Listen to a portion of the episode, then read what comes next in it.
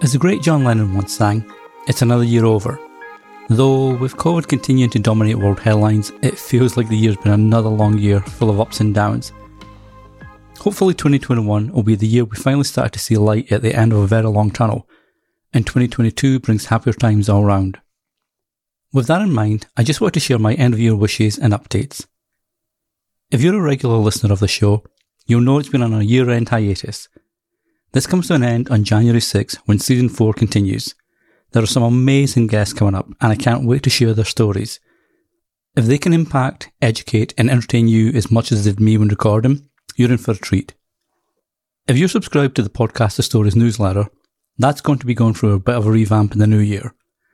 Less about just sharing the most recent episode, I'm going to be highlighting other podcasters in the space that I feel you'll enjoy as well as answering any of your questions about podcasting if you're looking to get started and more.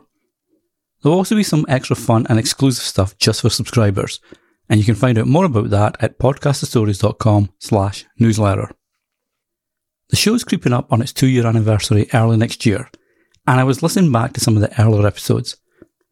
It's fun to see how it's evolved from the quality of the sound after I discovered the joys of editing and audio plugins to the format where it switched from just talking about podcaster's show to being more personal.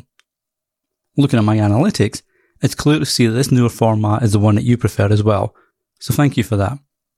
I'm always open to feedback and suggestions as well, so feel free to reach out to me at podcasterstories.com slash contact. I'll be switching off from social media and online activities for the next week or so now, and look to have a relaxing few days as the year draws to a close. It's extra special this year, as today, December 23rd, is my wife and I's 15th wedding anniversary. Man, how time flies. I hope you have a safe and very merry holiday period with the people that matter the most to you.